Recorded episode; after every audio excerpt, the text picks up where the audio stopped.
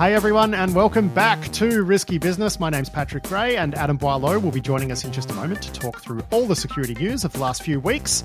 And then we'll be hearing from this week's sponsor, Netwrix. And uh, Netwrix is the PAM vendor that acquired our long term sponsor, Remediant.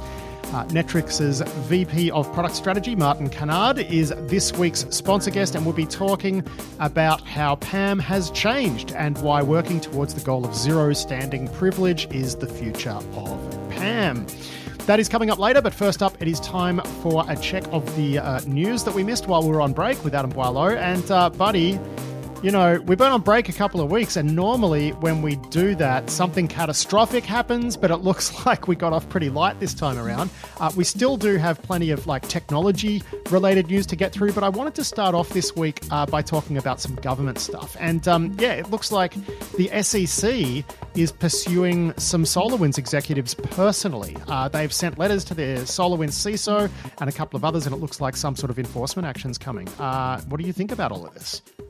Well, we've seen the SEC nosing around um, with SolarWinds before. Obviously, you know the, the SolarWinds breaches were pretty high profile, and everyone wanted to get uh, get in on the action there with regulation and so on. But uh, I guess going after individual C levels and other management uh, at companies who get hacked is probably going to be a thing that you know we will see more of, and is a concern of you know, a number of people who work in that kind of field uh, in the United States that they may be, you know, more exposed to personal liability. And it's hard to say that that's a bad thing overall, but you know, the individuals involved in SolarWinds, you know, it's kind of hard to say whether you know, and also we don't really know the nature of the enforcement that the SEC are going to do here. It could be a slap on the wrist. It could be more serious.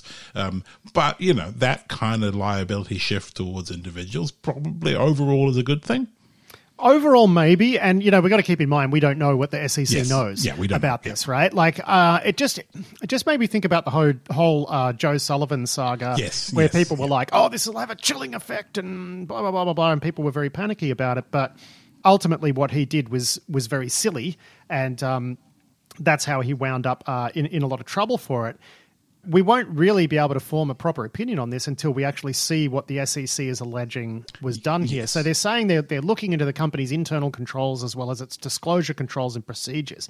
So I guess this is one of those things that, you know, we we just won't know uh, for a while, right? Yeah, I mean, all we've seen so far is that they've been sent Wells notices, which is kind of part of the process where the SEC notifies companies or individuals that they're going to be potentially subject to some kind of. I think action. I think this is the SEC equivalent of putting a horse's head in their bed. Yes, uh, sending them a Wells yeah, notice, right? exactly, and you know the range of things that could happen here is very large. Like it could absolutely be a you know tut tut through to a you know you're never going to work in this town ever again, um, and we don't really know you know, as you said, we're just going to have to wait and see what happens. But you know, anything that does make individual executives more liable for the cyber does have the potential to change things, even if it's not quite um, you know as hysterical as we saw after the Joe Sullivan situation. Yeah, yeah, I agree. I mean, it, it is interesting that the company, for its part, has said, "Wow, wow, wow, we're awesome. You know, we did everything right. No one could have foreseen these, you know, hackers from Mars, well, Russia, uh, coming after us and doing all of this." And it also says, "Oh, you know, the, the enforcement action here will make the industry less secure." And here's the quote: "By having a chilling effect on cyber incident disclosure." I think they've got that backwards, right? Because once the SEC goes after people for failing to disclose, I don't think that means there's going to be less less disclosures. No, probably not. Fewer, uh, and excuse me, fewer disclosures. Fewer, fewer disclosures. Uh, and we're certainly just going to keep on seeing hacking and, you know, its relationship to the market and investors and shareholders and so on. Like, that's the job of the SEC to make a fair and transparent and workable system out of. Mm-mm.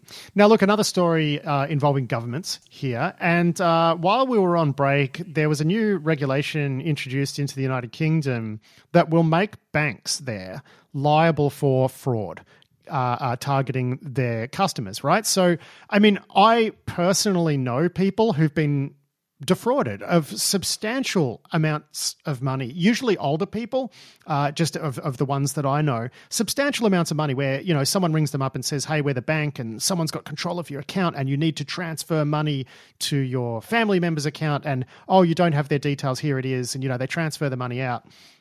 And I've watched the bank's response when that sort of fraud is reported. I mean, it could be reported the next day, and I'm talking about in, in Australia. And, you know, this is a transfer to another Australian bank. and they just say, oh, sorry, you know, money's gone. And what the UK is saying here is that's just not good enough. And there is a similar push here to make banks liable uh, for, for this type of fraud. Look, I think this is a really good thing because of all of the organizations on the planet that are best positioned to tackle this sort of stuff, it's the banks. Now, is this going to be costly for them? Probably. But are they going to get a handle on this now that they're properly incentivized? Incentivized? Absolutely. I think the worst thing that we're, we're going to deal with as a result of this regulatory change in the UK is perhaps transfers will be slowed down a little bit. Yeah, I think that you know you really hit the nail on the head, right? I mean, it's in the ideal world, people should be responsible for managing their accounts and managing their access and the devices that they use and all those sorts of things. But the real world scenario is that there are plenty of people who are, you know, who don't necessarily understand all the technology, and perhaps nor should they have to to be able to just use the banking system.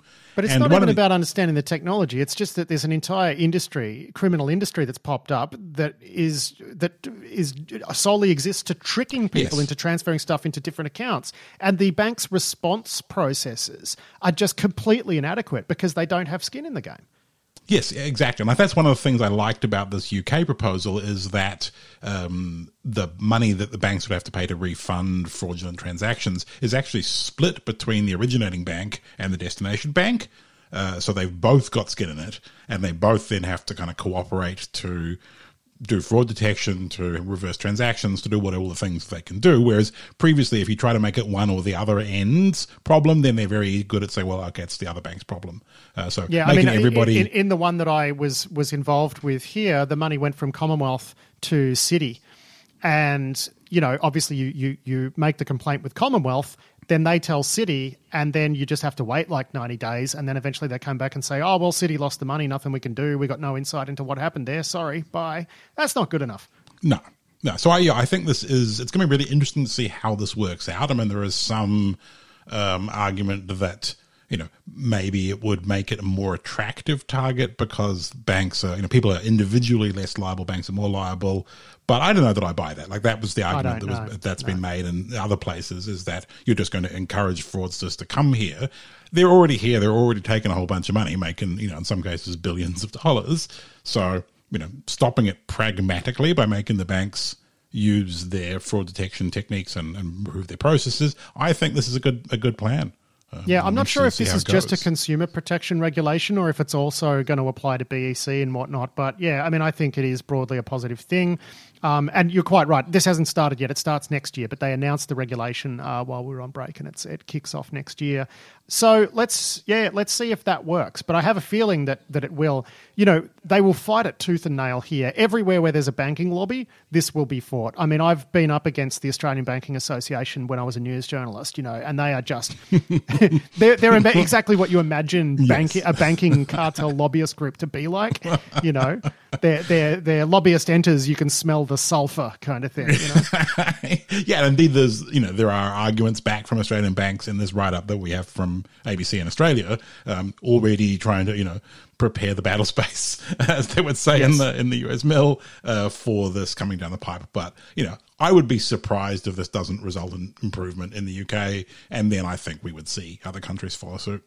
So, what else have we got? Oh, yeah, we got an, a, a, proposal in the UK, and uh, the government there is considering doing this, which would allow the GCHQ access to some metadata within the UK to combat fraud, right? And it's it's not a scary proposal. It's actually some pretty clever thinking. So there's an idea in here where they say, look, you could look for devices that are communicating with banks and also communicating with command and control servers for known banking malware so that you could then you know, I mean, there's a bunch of stuff you could do with that sort of information. You could give that information to the bank and say this, you know, your customer's device is compromised. You could co- contact the customer directly. But this is the sort of stuff they're talking about. I get that there'll be some people who will say, no, we can't let them do domestic surveillance. Wah. But it seems like a pretty sensible use of data that's already been collected.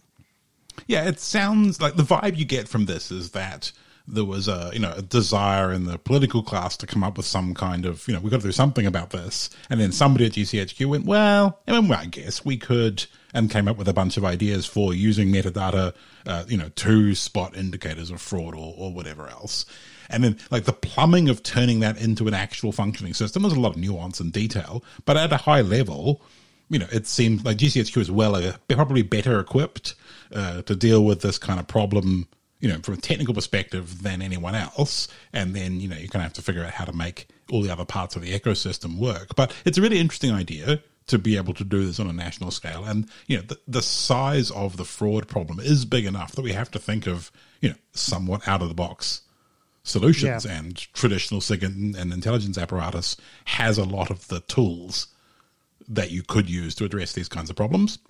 Yeah, I mean, it reminds me a little bit, uh, and this was an Alexander Martin story from from the record. It reminds me a bit of some of the conversations I've had with Andrew Morris. Actually, I mean, this is different, but you'll see where I'm going in a second. Where, you know, GreyNoise's whole thing is they want to get to the point where they're partnering with enough telcos that it makes that they've made mass scanning or mass exploitation basically really really difficult to do on the internet at all because you're going to get snapped immediately now if you've got a, an environment where as soon as someone discovers your C2, they've now got a capability that can find all of the endpoints that are communicating with it and distribute that information to the banks to prevent those things from logging in and doing fraud. I mean, you've actually just made you know, you've introduced some real risks for the attacker in in making your country a, you know, uh, a priority, right? Yes, yeah. I mean, that's a, it's a great example, like a great comparison of being able to you know you're going to burn your stuff so quickly that it introduces very real costs to the adversaries. Yeah. And yeah, I think it's like you know the the the cypherpunk of many years ago in me still you know says oh my god they can't you know look at every netflow record and then start feeding real time information to other government agencies or whatever else but the reality is it's a, actually quite a sensible proposal to do yeah. that and solves very well, real I mean, problems and you know yeah, I mean, Tom and I often often have these convers- conversations about like what's government for, right? And yes, you could ma- you can make a slippery slope argument ab- out of basically anything. And I just I, I, think there will be people who will try to turn this into oh it's mass surveillance, but really yeah. it's a it seems to me and and by the sounds of things it seems to you to be a fairly sensible proposal.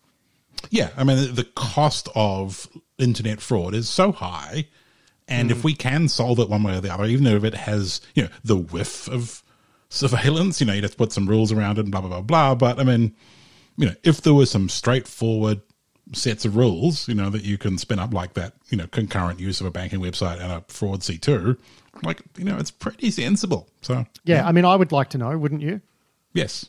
You know, if my device was communicating with a malware sync command and control, uh, I would I would like to know that. So anyway, our final sort of big government story that I wanted to talk about this week is there are some changes happening in uh, the US. This this story is by Christian Vasquez at Cyberscoop. He did a terrific job on this one, um, and it's looking at how in the utilities sector in the United States, the prices they can charge are really tightly regulated by the government. And what's happening is there's some rule changes happening which will allow some of these utilities to charge more. Uh, if that money is going to be used for security programs to do certain things. And, you know, you read this piece and you realize, look, this seems like a pretty smart uh, application of regulation because you know, utilities, they have so many customers, they don't really need to raise their prices by all that much to raise a lot of money. And this is really about expanding their margins just for a very specific purpose, which is increased security spending, and then some some guidelines on what that spending should be. And you just read this and you think, no, this is this is this seems pretty good. This seems pretty sensible. Yeah, and in that kind of utility space, right, it's also a very slow moving environment. So making any changes is a very, very long process.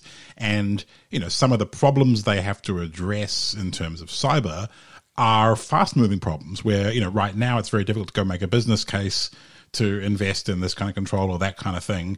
And because it takes so long, it means the like organizational risks of doing those processes is very, very high. And so having some support from the regulator to say like here is a set of things you could try doing and like one of the examples of things that they would permit you to raise rates to fund is like joining the ISAC like the local information exchange uh, for utilities which you know that seems like a pretty big no-brainer but even Yeah. something as simple as that right it is complicated in utilities because of you know that sort of very risk averse very long-term thinking uh, that they are used to doing and having to operate in the modern world is challenging for them culturally. So any way we can support it makes sense. And i think you know a very small rate change for consumers you know can make a big difference because as you say of the scale Yeah, yeah, that's it. Now, of course, while we were away, there were a gajillion uh, ransomware incidents, as usual. course. That we've, yeah, I mean, so so the way it works for those who uh, who are curious is um, one of our staffers does a daily scrape of of news articles in cybersecurity and puts them in a big document um, for us to then go and go through and pick out the ones that we want to talk about in the show. And you know, I came, we came back from a couple of weeks off with a you know something like twelve or thirteen pages of links to news articles, and a lot of them were ransomware. But there were two that were interesting for a couple of reasons. One was a Japanese port, the port of Nagoya, uh, which accounts for about 10% of container shipping in, um, in Japan. They were ransomware and actually had to shut down. Uh, for a couple of days. But the interesting thing is they didn't pay and they were back up and running in two days. And that is that's a good news story uh, from where I sit. When the the disruption was okay, sure, you know, massively disruptive event, but they managed to get back up and running. Uh, the other one was um, Petro Canada. All of their, you know, service stations had uh, problems with payments and whatever. They had a massive, horrible ransomware incident. Also back up and running uh, after a couple of days, but so we know that the Japanese port has said that they didn't pay. I don't know that Petro Canada has said the same thing. I did a quick Google around this morning. I couldn't find anything, um, but it is my guess that they probably did not pay. Right. So what we are seeing now. Um, you know, it's mixed news, right? Because what we're seeing now is a lot of these bigger organizations with more mature security teams and whatever, uh, they're getting back up and running and they're not paying. Whereas the, you know, community colleges and whatever, you know, they're the ones getting nuked. Not sure if they're paying or not, but it just seems like big enterprise with competent security teams are the ones who are, you know, being disrupted but not flattened by ransomware these days. Yes, I think that's probably a reasonable assessment, and it is good that people are getting to the point where recovery is an you know is a practical option, um, and also I guess you know the sort of um, social pressure to not pay has been ratcheting up over the years. Like it's generally seen as a bit less acceptable, you know, to go down to your local, uh, you know, chamber of commerce and brag to your biz buddies that you paid off a ransom. You know, that's not the not so much the vibes uh, anymore. Whereas perhaps it might have been seen differently some time ago. Um, of course, one does wonder, you know, how good are we at evicting people? Um, you know, that's Yeah. because that's real fiddly, especially in big networks. And I mean, Petro Canada is part of Suncor, which is a giant energy conglomerate with tendrils all over North America. Like evicting someone from a complex environment, you know, you want to be pretty sure. I mean, you don't have to do evict them from everywhere, though. You just have to evict them from the places where they can do serious damage. And I think, though, that there's enough. There's a, there are enough people in the consulting space now who are used to, you know, incident responders who are used to dealing Yes. with this. That I think eviction is probably more achievable, like with the right external consultants, is probably going to be a bit easier now than it was even just a couple of years ago because it's become such a, a critical thing that people. It's a service people need. Please Yes, come yeah, and and I- kick the Russians out of my network. You know. Yeah, yeah, and I, you know, I look at the skill level of you know some of the incident response team uh, here at CyberCX that you know some of the operations they have to pull to evict people out of networks. Like there's some, it's hard work, but they're also very good at it, and that kind of understanding. You know, there are, as you say, a bunch of people that do have that expertise now, but you know, when you look at the, uh, you know, the head towards. Um, you know, EFI and boot sectors and and you know uh, hardware we'll be- based things where you have to we'll track talking about that hardware. later, yeah. You, you know, Yeah. that's that. You know, maybe we're in a sweet spot where eviction is a reasonable option at the moment, and maybe we should enjoy that sweet spot while it lasts. yeah, I think the TLDR, and we'll get to this later, which is, uh, you know, if you're a crook, um, it's time to start really learning how UEFI works. Uh, yeah, exactly. The TLDR. Uh, an interesting one here from John Greig over at The Record, where some European hospital wound up getting a whole bunch of malware spread around on it via USB. It looks like it was some sort of Chinese APT malware, where someone from the hospital went to a conference in Asia and this USB based malware was targeting Southeast Asian targets and whatever. You know, they they used it on someone's laptop to do a you know to put their slide deck for the conference or whatever. Brought it back to the hospital and it's just been doing the rounds at this hospital. And you think, you know, I mean, this is we we saw something similar with Stuxnet, right? Like a long time ago.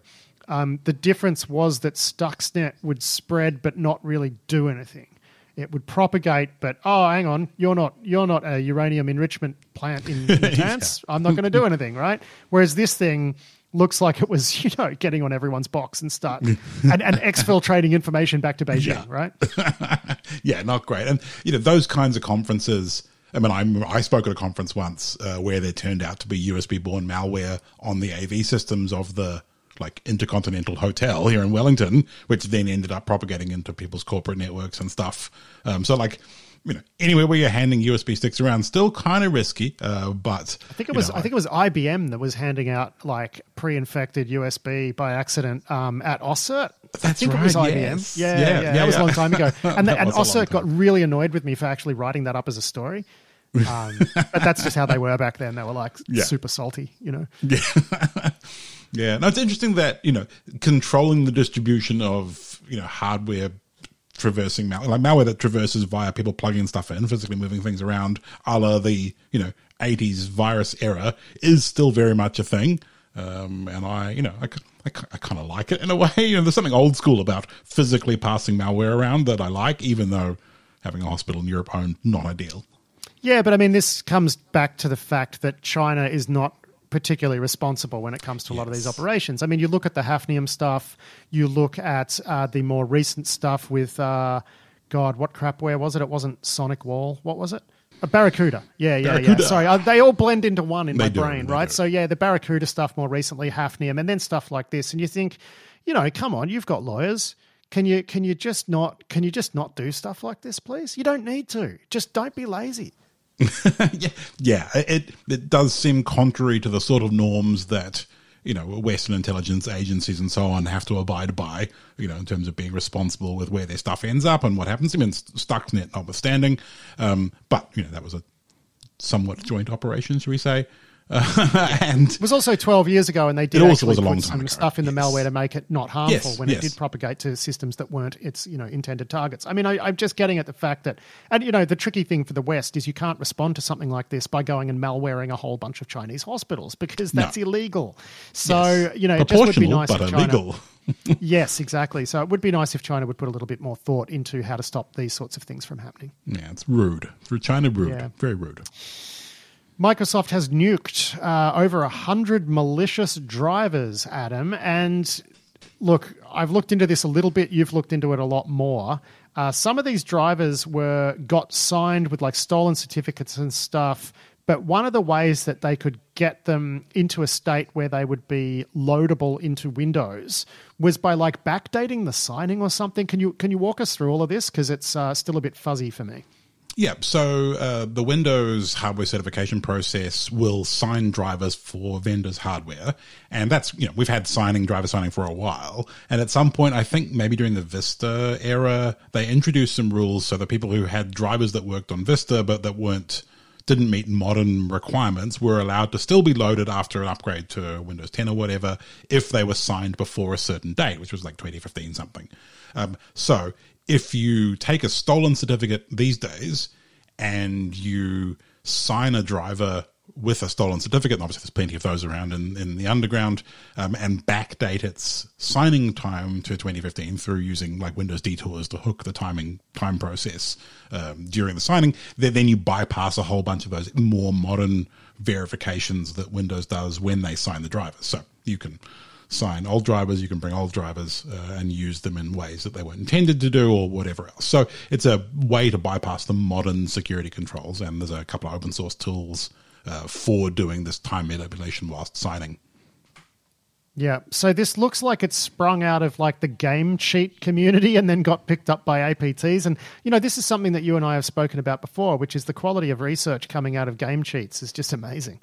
Yeah, yeah, exactly. If you want to load a kernel driver to, you know, manipulate Call of Duty or something in memory and get around the, the DRM or the anti cheat, then yeah, you have to be, you know, pretty pretty sophisticated. Uh, and then, yeah, we've seen these techniques now being picked up by the hacking community, and some of the you know kernel drivers in place are for things like uh, killing antivirus software, killing endpoint software, or you know doing other things in kernel space uh, that hackers would like to do. Yeah, I think I misspoke too because I think this has been linked to Chinese, the Chinese cyber criminal underground, not so much uh, APTs.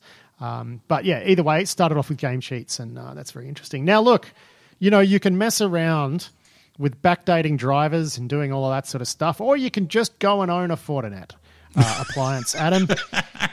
And uh, according to the latest research, I think this was was this Bishop Fox. Yeah, Bishop Fox. Uh, yeah, it was Bishop Fox. They they took a look uh, at the internet and they found three hundred and thirty six thousand vulnerable FortiGate appliances uh, on the internet. So Good news, everyone. Yes, and yeah, exploits. This was the heap vulnerability. I think we mentioned it before we went on break because the bug had just come out. But yeah, anyway, there's workable exploits for this, and yeah, you just pointed at Fortinet and you get a root shell job done. Um, yeah, so sixty nine percent of FortiGate yeah. appliances are apparently like unpatched. Yeah, yeah, some as much as I think what eight years old. Someone said uh, some of the Bishop Fox guys. So uh, it's pretty grim, pretty grim. It is, it is. and I, I, just sort of think like if you are building the next you know iteration of a border device, you have to factor this into your thinking. You have to factor this into your plans. I, I don't think anyone could release a device like this that doesn't auto install updates. Right? Yes. If you know that a border device like this is not going to get patches 70% of the time, you know, how can you sell it in good conscience? Well, I mean that's a that's a great question. I mean, some of the code quality we've seen in these devices in general does suggest uh, that the security of the people who are buying it is not a priority always. And I mean, thinking about your ecosystem overall, long term, in terms of maintainability as a vendor, like that's not a thing that they've ever really prioritized. Well, and that's what I'm think. saying they, they and, need to start doing. okay. And they, yeah, exactly. Like they absolutely do need to start thinking holistically and pragmatically. And you know, the the honest answer is they deserve to fail in the marketplace for having trash solutions. But you don't find that out until seven years after you bought your Fortinet. So yeah. market failure. Market failure. We love to bust market out failure. the old market failure. Market failure. Yes. We need it's like we need a meme with the with the button press. Yes, market yeah, exactly. The big blue button. Market failure.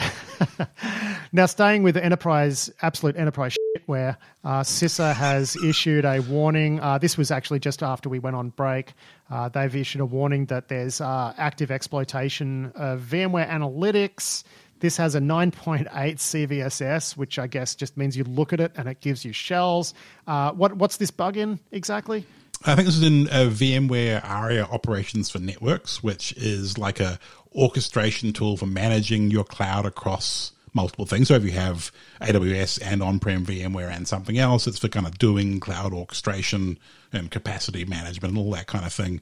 Uh, the bug in question was actually kind of not that exciting. Like it's a web service with a badly configured like front end proxy rule that lets you kind of like dot slash your way to a different endpoint, uh, and then it's onwards uh, into like command injection, and it's just going to call an underlying shell command and you can inject commands into it and job done. So pretty boring as bugs go, mm. but it gets you root in someone's cloud orchestrator, so not great. Yeah, and I wonder how many of them are on the internet. Um, well, yeah. now, another thing, obviously, that happened while we were on break is, you know, hundreds of uh, organizations have been reported as being victimized in the latest file transfer appliance. You know, the MOVEit thing that has been ongoing for a month or something. Um, I think we should just reiterate our advice from April, which is if you're using an on-prem file transfer appliance, uh, you know, doesn't matter which company it's from, because Clop is going to is doing research into all of the file transfer appliances now because that is their business model. Uh, you need to look at moving to something more modern and cloudy and secure. Yeah, I think that's absolutely the right advice because yeah, these things have just like they've made such a target for themselves now, and there's business model for making money out of it, and there's just no reason to stop that gravy train until you run out of file transfer appliances. Yeah, that's right. So uh, get off them, right, and yes. uh, make everything ephemeral on those appliances. Uh, quick, smart. Now, Adam, you would remember that when we travelled to Canberra to uh, do a live recording of the uh, Risky Business podcast at the uh, ASA conference, you know, the first thing that we spoke about was the horrible state of Evgeny Prigozhin's uh, business network, right? Like his the the computer network that controlled his communications and um, and business interests. And uh, yeah, we got a story here from Washington Post about how I'll just read you the headline. US spies learned in mid June that Prigozhin was planning an armed action in Russia. Gee, I wonder how they found out about that. That's why I wanted to include this one because we spoke about the uh, report that came out of the dossier center. Yes. You know, Evgeny Prigozhin is obviously the uh, uh, uh, Russian business person, businessman behind uh, a bunch of uh, interests over there Concord Management Group, uh, the Wagner private military contractor, and also the internet research agency uh, Troll Farm that was instrumental in, in conducting all sorts of interference into the 2016 election in the United States. Um, and yeah, he went on a rampage with a bunch of his uh, with thousands of his fighters heading towards Moscow, shooting down aircraft and whatever. You know, unless you were living like hiding out in a cave at the time this was happening, you would have uh, uh, caught the news. But yeah, I mean, it, absolutely zero surprises here that apparently the American intelligence community saw this coming. But my question for you is, what FSB doing? yeah, exactly. When uh, you know, clearly they should have had some concerns about uh, Wagner in general, and you know, you would have thought hacking his computers to go have a look, you know, would have been easy and perhaps responsible to do. So that is a very good question. What what FSB do? Yes, yes. So Prigozhin's network, if you want to go back listen to that episode, check it out. But his network was basically, you know, a giant flat unpatched Windows network, right? With that was also handling the communication for their not end to end encrypted, like secure custom Yeah. Android handsets. Like just yeah. So wow, wow. The, the- least the- USIC were up in their network. Like what a surprise. At least the NSA didn't have to expend any expensive zero days on it. Yeah, exactly right. Oh, Such God. value for taxpayer money. Yeah, um, and uh, look, staying with Prigozhin-related news, there is there have been reports in Russia that he has actually shut down um, uh, Patriot or Patriot Media, uh, his media company, which includes the Internet Research Agency. There are conflicting reports, though, that suggest that uh, the IRA is being sold off to another uh, uh, Russian businessman. Um, so we're not exactly sure what's going on there. There's a there's a third theory which kind of incorporates both of them, which is that the powers that be in Russia want him to sell this to someone else, but he's running around firing everyone instead because he doesn't want someone else to have access to his baby. and um, yeah, so. That's the that's the the cyber angle Ru- on Russia be crazy as always. Russia be crazy as always. Now, this is kind of Wagner related, although it's more like someone wants us to think that it's Wagner related. If you listen to Risky Business News, uh, you would have heard over the last couple of weeks reports that a uh, Russian SATCOM ISP uh, or telecommunications uh, provider was uh, hacked. And the people claiming credit for the hack said that they were supporting Wagner Group's, uh, you know, uh, uh, actions against the Russian military, when in fact it was probably a bunch of Ukrainians doing this because they thought it was funny. Yeah, I, I suspect so. And I think the satellite provider was a Dozor-Teleport, they're called. Um, and they looked like they did get pretty comprehensively owned, but we didn't really see the, you know, Viasat style, you know, bricking in devices or anything. We saw like a bunch of data being leaked, a bunch of stuff being deleted, but, you know, they seem to be back up and running relatively quickly. And this Yeah, it was, was a, a few days sort of thing. yeah, and this is a SATCOM provider that was, you know, providing a bunch of stuff to Russian state entities and, and so on as well. So yeah, the city, the city of Moscow, the FSB Yes. as well. I think are a Yeah. customer. Yeah, yeah, exactly. So pretty serious business, but they seem to be back up and running faster than you would expect, you know, if they've been properly bricking modems or whatever. Yeah, yeah, but it's just funny that it's like, yes, we are Wagner Group, and we did this. you know, like it's just like, ah, you got to love the the stirring. Um, Yeah. But we've got a bunch of stories here about hacktivism, ostensible or otherwise, Yes. right? And it's interesting because I can't recall a time where we've seen this much. You, do you remember ten years ago? Hacktivism used to be like people calling themselves anonymous using like off the shelf DDoS tools to hit websites, yeah. right? Like that's what we used to call hacktivism. But now we're talking about genuine hacks or DDoSes that actually have some sort of real world impact. Like there's this one here where uh, uh, the Russian state owned railway company RZD. Uh, was was hit with some sort of attack that rendered their app inoperable, so people could only buy tickets from the ticket counters at train stations. Yeah, and that's a thing that has you know actual impact on on real people. Uh, so as denial of service go, that's kind of unusual. I mean, normally we you know see much more ineffective denial of service, so well targeted in that respect. But yeah, you're right. The the change in hacktivism from being you know largely kind of a joke into to now thing, being mildly inconvenient. Oh my Yeah. god, it's cyber war. exactly yes. Um, but also like pivoting a bit from just DDoS to you know like Guacamaya for example you know actually stealing data and doing meaningful things with it. Um, so you know there was definitely more sophistication in the hacker as well, and it's perfected in the number of stories we've got uh, this week to talk about. Yeah, so the Russian ISP, Satcom ISP, that was probably Ukraine Probably or Ukraine. pro-Ukrainian people. Friends this thing Ukraine. was the Ukrainian IT army, so claimed by Ukrainian hacktivists. And then we've got let's talk about SiegedSec because we've got some people doing, you know, apparent hacktivism in the United States targeting states or more heavily targeting states that are implementing controls on uh, you know pregnancy terminations and gender affirming care uh, in in those states, and this this group is now attacking them.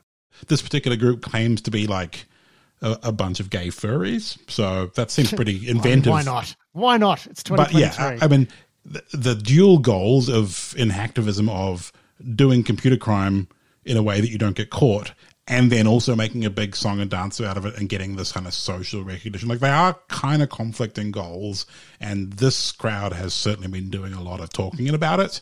Um, you know, some hacking as well, but the more you talk about it, the more likely you're going to get arrested and doing hacking inside the US against US you know, official entities like the Nebraska judicial branch. Like you're kind of asking for the FBI to knock down your door and and and make trouble for you and your friends. So we'll see whether Yeah. it's real hacktivism or Russians, but my gut feel is. I mean, actual- Guacamaya's real. Like you and I wound Yes. up getting it on good authority that that's real.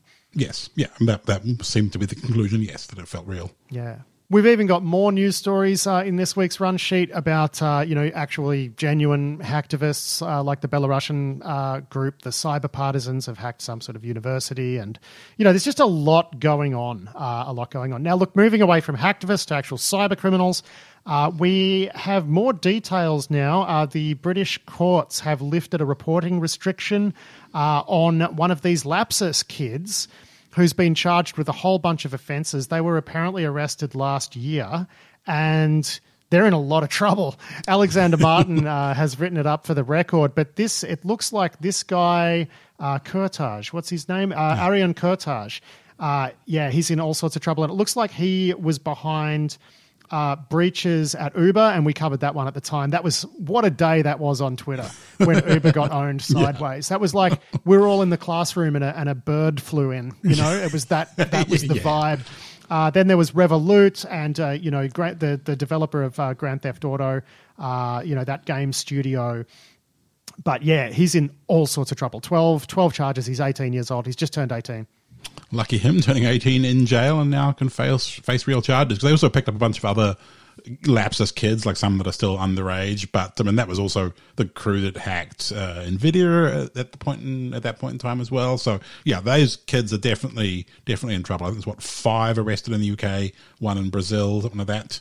Um, Yeah, so- there were five in the UK, two somewhere else, one in, I don't know, but it looks like by the looks of things, a lot more lapsus people were rounded up than we previously knew about, and there were reporting restrictions on this because they were kids. yes, yeah, You know, that's the TLDR here. Uh, I don't know that he's in prison though. You said he turned 18 in prison. I, I, I don't see in the story that he's in prison. Yeah, he may, may not in fact be in prison, but yeah, maybe he's in, in home arrest or whatever. Well, probably out on bail awaiting Yeah, trial is my, would like be my guess. Yeah, but uh, just wanted to clarify that. Now, someone who's definitely in prison is Roger Thomas Clark, who is also known as Variety Jones. This was Robert Ulbricht's right hand man in running uh, the Silk Road uh, drug marketplace. This is a terrific write up from Andy Greenberg, who has, of course, covered the Silk Road stuff uh, for a long time, you know, spent a lot of time in court. And, you know, it's a sad read, really, because this guy is 62 years old. He's, he'd been in jail in Thailand for a while. He is gaunt. You know, by the time he wound up being flown back to the United States, he, he's rail thin, just looks like absolute shit. and now he's going to prison. He's 62 years old. He's going to prison for 20 years. Yeah, no, it's uh, it is a, it's pretty hard to read some of those particular details. But then you also read the like this is the guy that pushed uh, Ulbricht into you know paying for murder for hire. So you know, there's a degree of you know Yeah, the sympathy temperament. the sympathy sort of runs out uh, the further you read Yes. uh, in this in this article, doesn't it? Yeah, yeah, exactly. The one bit uh, that I think immediately leaped out to both of us in this piece of reporting, though, is some detail where the guy claimed uh, that he had bought some exploits to, you know, de-anonymize people uh, from none other than the Grugq. Uh, Yeah. in, in, in So- the, you know, the so Thailand claimed- zero-day trading scene.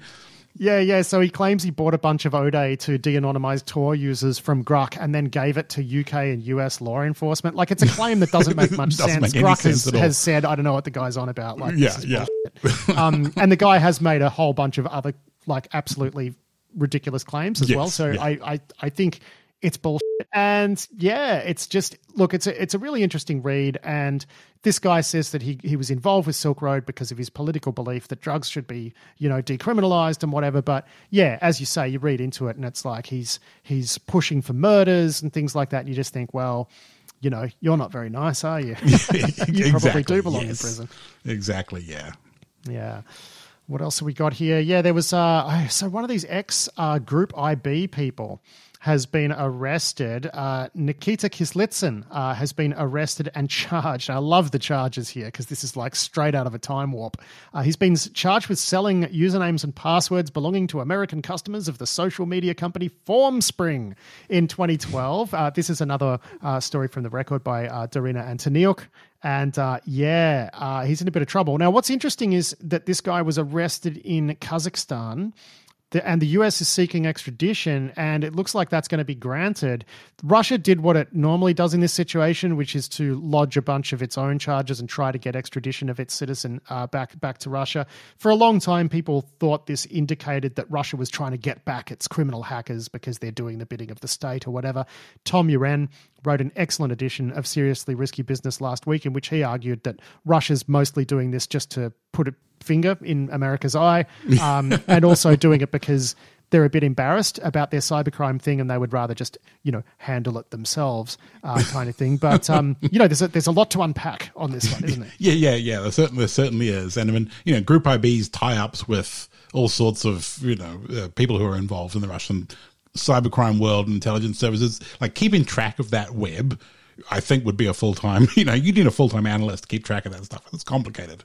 Um, but, uh, yeah, no, you're, I think Tom's analysis of, you know Russia's moves regarding extradition of its citizens, you know, from Kazakhstan, from other places like that. I think it's bang on because it's like the simple answer of like this is just kind of awkward versus the you know machination grand conspiracy, and grand yeah. conspiracy. Like, yeah, so I, I think I'm with Tom on that one. Um, Well, it's but yeah. also a way. It's also you know that that that sort of lawfare approach of Russia to say, "See, we're a nation of laws. We're trying to extradite this person for computer crimes too." You know, it's just very very Russian. Yeah. and um, yeah. So there's yeah, good write up there on the record. What else have we got here?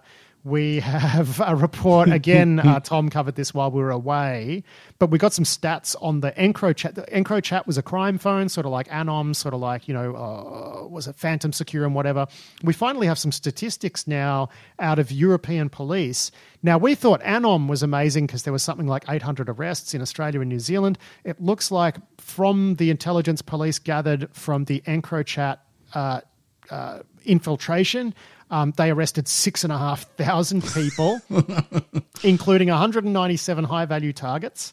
They sentenced people to a combined 7,134 years of imprisonment, seized 740 million euros in cash, 150 million in frozen assets in bank accounts. They they they seized hundred 30 tons of cocaine. 103.5 tons of cocaine, 30 million pills, 164 uh, tons of cannabis, 3.3 tons of heroin.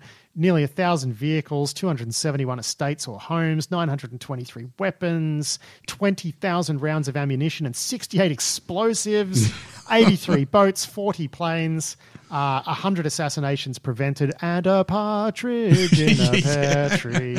Just amazing. I mean, did your mind boggle? And, and what's amazing is that this happened some weeks after Tom wrote up for us a piece titled Crime Phones Are a Cop's Best Friend. yeah, no, there have been some of those numbers are just staggering. I mean, trying to imagine like tons of heroin is not normally a metric that, uh, you know, one considers it in. And then like 100 assassinations prevent, assassinations, like Sean Connery, and 100 assassinations prevent like that's a metric that I don't know that I've ever read in a news story, you know? Yeah. Um, so, yeah, pretty seriously good police work there. And, yeah, crime phones definitely a cop's best friend. Well, especially considering just how free people who use them think they are to just say whatever they want. You know, yes, my favorite yeah. little detail about the Anom one is how it would tag every single message with the GPS coordinates of the unit when the message was sent. so that it would be someone's like sending their mate a picture of someone they just killed. Yeah, you know, and they'd have then the cops would have the picture, you know, the identity of the person sending it and the GPS coordination. You know, it just it's uh, mind blowing stuff. Yeah. Mind blowing uh, stuff. Now, look, just uh, wanted to quickly mention this. Uh, breached forums uh, has been seized. Uh, you know, this is of course three months after the admin or the alleged admin was uh, has been arrested. It's already kind of sprung up in a reincarnated form, but you do wonder how long that one will last. I think the fact that the FBI and, and various global law enforcement agencies are, are just continuously smashing these marketplaces, you do wonder how long the the new one will stick around. Yeah, I mean that that kind of secession planning in a, you know is a key part of being a, a you know a crime forum operator. I think the guy that's running the new one was pretty senior in the previous breach forum, so maybe there's some leads that uh, that they already have from that data. But yeah, or they're an FBI agent pretending, or they're an FBI agent pretending to be. Um, what was interesting, I thought, was um, Alexander Martin who wrote this up uh, for the record, uh, noting that there's been very little effect in the non-English speaking crime forums world. We've seen so much, you know, turmoil with breach forums and uh, raid forums and so on, whereas the Russian ones are just carrying on situation normal, no real impact. Mm. Um, which you know, it's very nice to see these successes, but it's a good reminder that there's plenty of other non-English speaking ones that are still super important.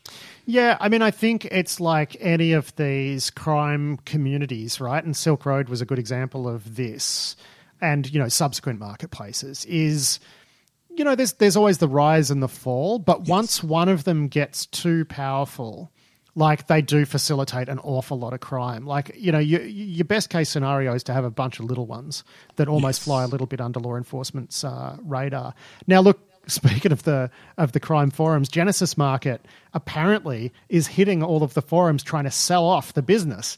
And their business, uh, of course, was the you know was the market itself, but they also had stuff like browser plugins that would allow people to mimic. Uh, certain browser profiles to bypass those sorts of checks when using stolen credentials, etc. And um, yeah, they're trying they're trying to sell it. The funny thing is, though, their listings are getting booted off the forums because people don't trust that they're not FBI.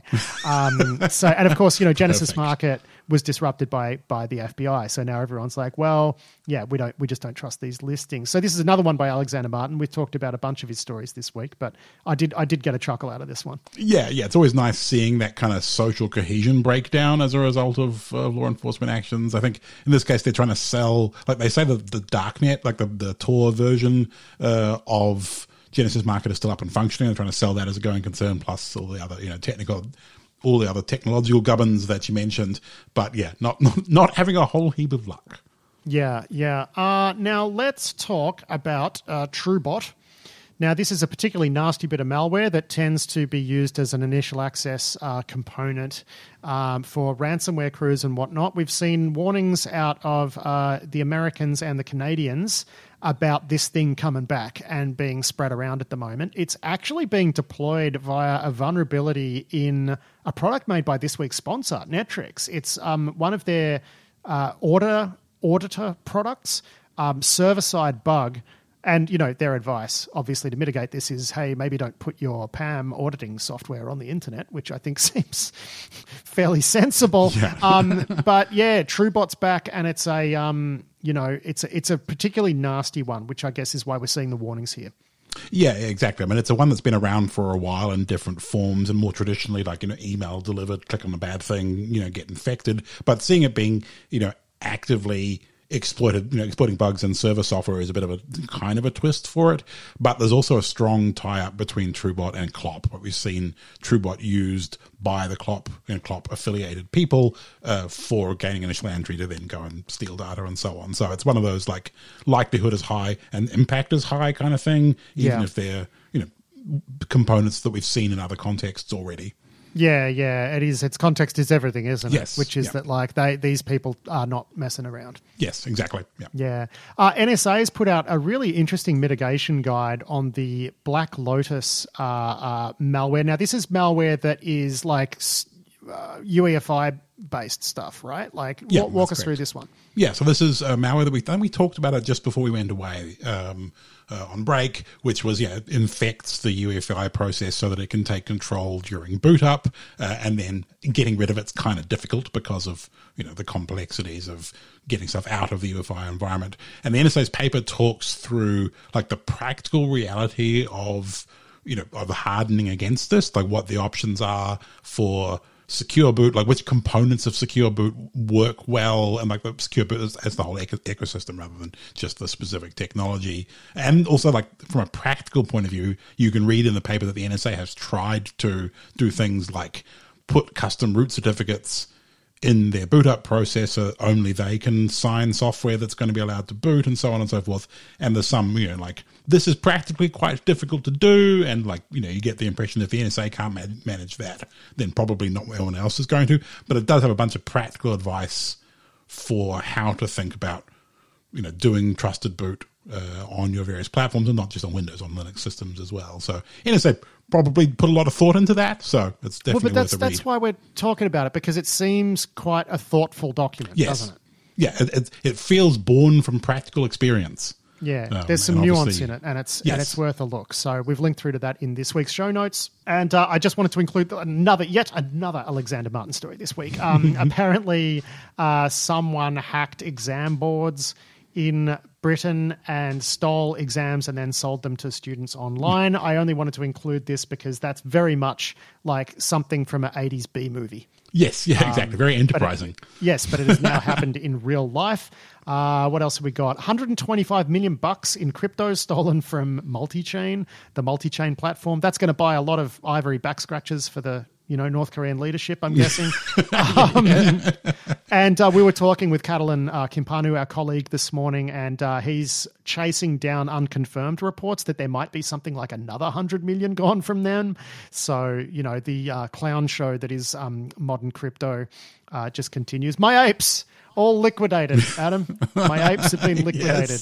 Yes. I No mean, I love it. I love that these combinations of words. You know, if you could send it back in time and say there'd been a mass ape liquidation event, and that that would make sense to thousands of people. You know, if you had told me that ten years What ago, I would a not have believed you. Anyway. Adam, uh, uh, that's actually it for the week's news. Uh, thanks a lot for joining us. And of course, um, you're doing more with us these days, which is something that I guess we can tell listeners. You're, you're helping out a bit more at the old Risky Biz HQ. Uh, yes, I'm uh, picking up a bit more work. I'm actually now part time uh, with Risky Biz HQ, so I've got a bit more time on my plate to help out. And like, it's just really interesting being exposed to some of the inner workings, like seeing Catalin uh, in real time in the Google Doc. It's just really interesting. So yeah, I'm uh, I'm looking forward to uh, contributing a bit more. He's our 10x infosec journalist, is what we uh, yeah, call yeah, Catalin, exactly, yeah. exactly. Just, just you, you stand back and behold. Uh, basically, yeah. Um, all right, mate. Um, thank you so much, and uh, of course, we'll be we'll be back on the show uh, next week. Thanks a lot for your time this week. We certainly will, Pat, and I'll see you then.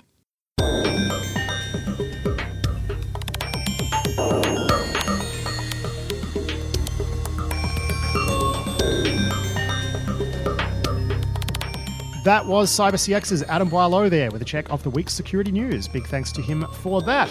It is time for this week's sponsor interview now with Martin Cannard, the VP of Product Strategy at Netwrix. Netwrix is a privileged access management or PAM vendor, and uh, they wound up acquiring our long term sponsor Remediant. And uh, they're really interested in pushing a PAM approach that involves ephemeral privilege or just in time privilege, as opposed to just using password vaults for everything, which is kind of how PAM worked 20 years ago. Here's Martin Cannard. For a long time, we were the only ones, you know, that were really sort of trying to push this. I mean, us and Remediant, uh, which of course is now part of Netwrix. But now other vendors are starting to follow suit. Um, I know two other um, big PAM companies are now starting to uh, take companies to what is called zero standing privilege. So it's a Gartner term. So this, you know, what we call uh, accounts that have their privileges always uh, on, if you like, are is standing privilege. Standing privilege is the attack surface.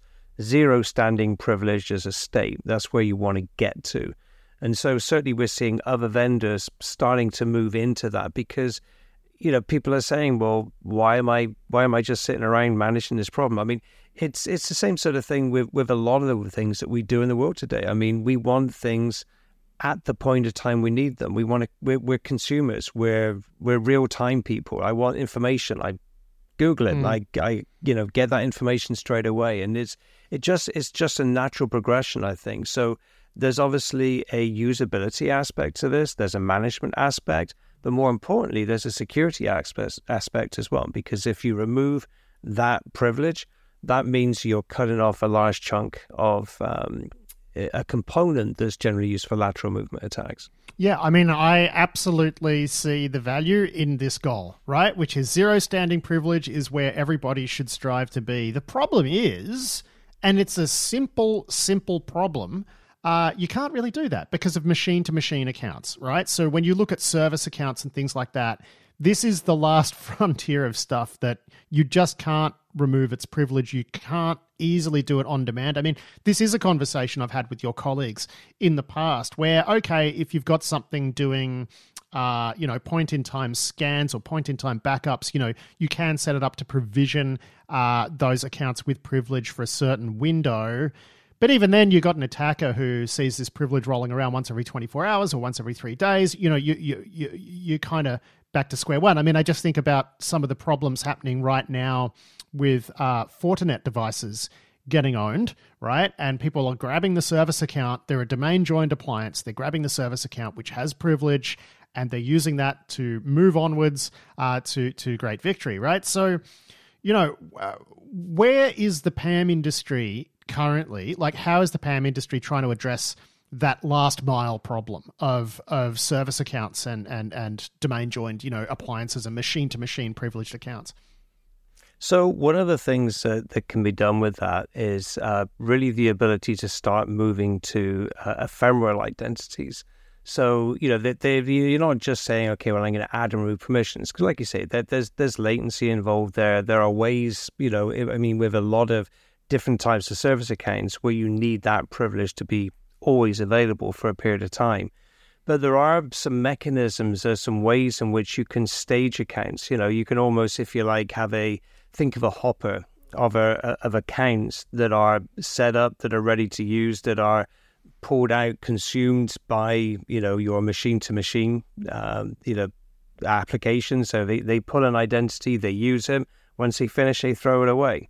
Um, you know, so that part of the benefit of that means that you know it means that you actually have something where instead of just saying, okay, well here is um, you know an account and give me a credential to be able to use it, and all of those permissions being there, it also means that you can actually give the right level of permissions. So it means that you know you have different types of applications, things that need different types of permissions, which invariably we always tend to give things the highest level of permission. We give them local administrator, we give them, you know, we give them root, you know, we give them sometimes domain admins, you know, but, you know, w- without thinking about, well, there's a way of, you know, pulling down that exact level of privilege that's actually required for that particular session. And so I think part of certainly what we're doing is, you know, we've we've essentially built an orchestration system. That's really what our, our product is. It's an engine it's not really a, but it is a PAM product, but it's something that allows you to be able to orchestrate a whole sequence of events or a sequence of things, if you like, of what you need at the point of time you need it that we can remove afterwards. And that can be accounts, it can be permissions. We can turn services off and on. We can turn RDP off when you're not using it. RDP is a ransomware distribution protocol. Hmm. Um, you know, it's a brute force attack surface, but we leave it running 24 7 because we don't think there's another option. We can turn it off when it's not being used, turn it on when you need it, turn it off. So, again, those are just examples of what you can orchestrate. So, it's all about identity orchestration to create the account or the identity that you need, privilege orchestration to give it the right level of privilege, and then environmental orchestration to be able to build some controls around how you're actually going to use that.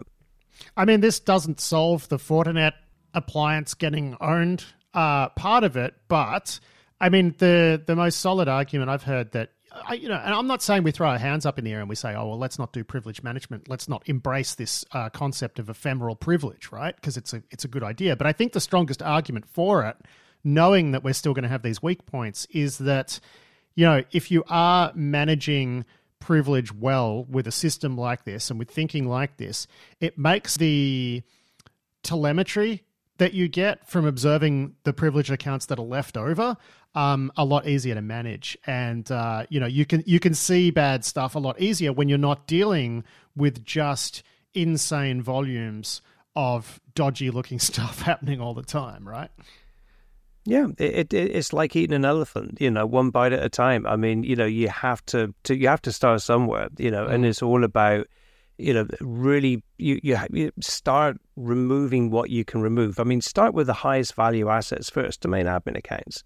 I mm-hmm. mean, you know, anybody compromised the domain admin account, and those are the ones that are generally someone's going to go after in a lateral movement attack. Well, we saw that. We so, saw that with the Volt Typhoon stuff, right? Where people were running, um, you know, various native tools on Windows domain controllers and stuff, and that was yeah. Oh yeah. I mean, someone someone gets on a domain controller. I mean, it's a very bad day, you know, and so you know that that's you know when I look at security, I always think it's like a prescriptive mechanism. I mean, there's a thousand and one different things that you can do. There's a thousand and one things that you can do, but it, it's all. I mean, you start with the highest value assets first. You know, the low hanging fruit. Where where am I going to get for the least amount of effort, the biggest impact that I need to be able to do? And you start working through that in the list. And you know, very often it, it's dealing with um, you know identities. To your point where there's a lot of them. So domain admins, all right, there's not that many of them, but sometimes there are. There's a lot of local admins. Yeah. I mean, as as you start to reduce down that pool, to your point, that's when you you're cutting out the noise. So yeah, yeah you can't do everything, but it means that you're providing a little bit of clarity and control over those areas that you can't necessarily make ephemeral. Well, I mean, one of the things that we all like, always liked about Remediant and the company that you were with that got acquired, also got acquired by Netwrix, was uh, StealthBit, I believe. Uh, similar approach, right? Which is this idea that you can drop something in, like password vaults are fiddly, right? Whereas these things, uh, you could just drop them in and it gets you a long way very quickly. It doesn't solve all your problems, right? But what does, you know? And the idea that you could just, um, yeah, do PAM easily via uh, uh, this type of orchestration. Um, you know, I think that's the that's really the appeal, isn't it? Well, and the key thing that we did was we added a vault. You know, as much as always said, look, you don't need a vault, and I, you know, developed this concept, even trademarked the term BYOV, bring your own vault. Um, you know, where you could connect to somebody else's vault. Um, but the thing is, a lot of people want the comfort blanket of a vault. They mm. want to be able to see if they can do it the old way, and that's that's always been the challenge. You know, when you come up with something that's new, innovative, every you know person on a call is going to say, "This is fantastic." I've even actually had a round of applause at the end of a demo, which I have never had with any other product. And and and yet, you know, sometimes in the early days, the uptake was very very slow because people didn't want to be that bleeding edge person that brings something in and you know, is this something I need? So that was why we felt it was very important to build a full blown PAM solution that does everything PAMmy, everything from mm. you know the video well, I mean, that's, recording. That's Netwrix's to... whole thing, right? Is to be the big PAM company with all of the different ways that you can do PAM.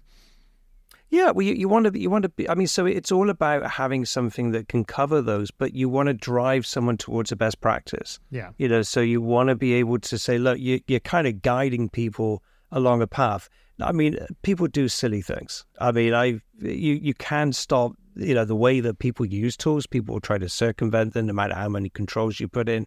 But at the same time, I, I feel that it's it, it's something that if we make security easy to use, we make it easy to consume, uh, we make it easy for end users to use, they're more likely to embrace it. Every administrator has PAM PTSD. I mean, no one, absolutely no one likes PAM. You know, no. it, it's one of those really interesting things. I mean, you're selling a product that no one likes. Philip Lieberman, I mean, you know, he owned Lieberman so- software years ago before they were acquired by Bomgar.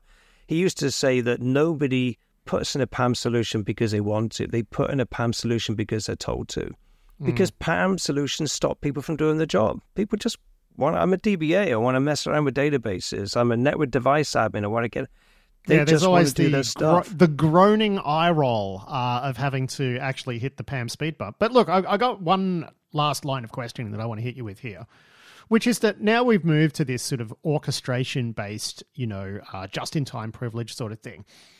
Why is the natural home of this function not with the IDP companies, you know, like your Oktas and whatnot? Why have they not done stuff like this. I mean, maybe they are doing some PAM stuff and I just don't know, but I would have thought the natural home, uh, you know, uh, for this type of product would be with the IDP vendors. Why, why is that not the case? So have tried with ASA, um, you know, where where they actually have a, uh, it's almost like a token based access control um, to to servers, you know, Windows and Linux. Um, but the thing is, is they are really the sort of custodians of the identity as opposed to necessarily those downstream entitlements. Now that said, um, as you know, Netwrix does, we know we've acquired um, an identity company, so we are now an identity management. But vendor. that's what I mean. Like it's a different thing, but you would think that it's a logical place to sort of glue these two things together would be on the identity side. Well, it is. Side, I mean, right? so uh, ultimately, so so what we're dealing with though is is we're dealing with uh, almost like a future state where we do need that merge of those areas together. To your point, yeah, absolutely. Yeah. The identity is really where it lives, but we're in a world where ninety nine percent, you know, of the even the, the the companies that have PAM at the moment are just storing these things in, in vaults with persistent privileges on all of those accounts. And so, really, sometimes, you know, we have to kind of, we have to find a way of moving people to some of these new methodologies. Now, there's always going to be, you know, sort of different things that we can add in, different combinations that will be able to say, look, instead of actually having a PAM solution, identity solution with your SCIM, a shared table integration, trying to, you know, do attestation up here and swap permissions down here. Let's have a central set of entitlements. That's definitely the future state where we should be going to. But at the moment, we're in this sort of transition where we, you know, we have to kind of, like to your point, we have to drag people kicking and screaming from their old notion of PAM into this new mindset. You know, once I think it becomes more, pers- you know, uh, pervasive, you know, you, you know, people are using it more and more. Um, as you say, you know, a lot of the large vendors are also now adding zero standing privilege support. Um, it'll become a thing. You know, it will gain its momentum, and, and that will mm. then drive, I, I think, a whole lot of areas. I mean, when you think about it, I mean, outside of privilege, think of networking um, you know, about where we actually do, you know, we have static routes on networks. Um, why not actually dynamically build a route when you need it and tear it down when you finish? Well, there's some companies doing stuff like that, right? So you've Zero got Networks, yeah. Zero Networks, who I think yeah. we've just signed up as a sponsor actually, because I, I, had a call with the founder. Adam and I both had a call with the founder.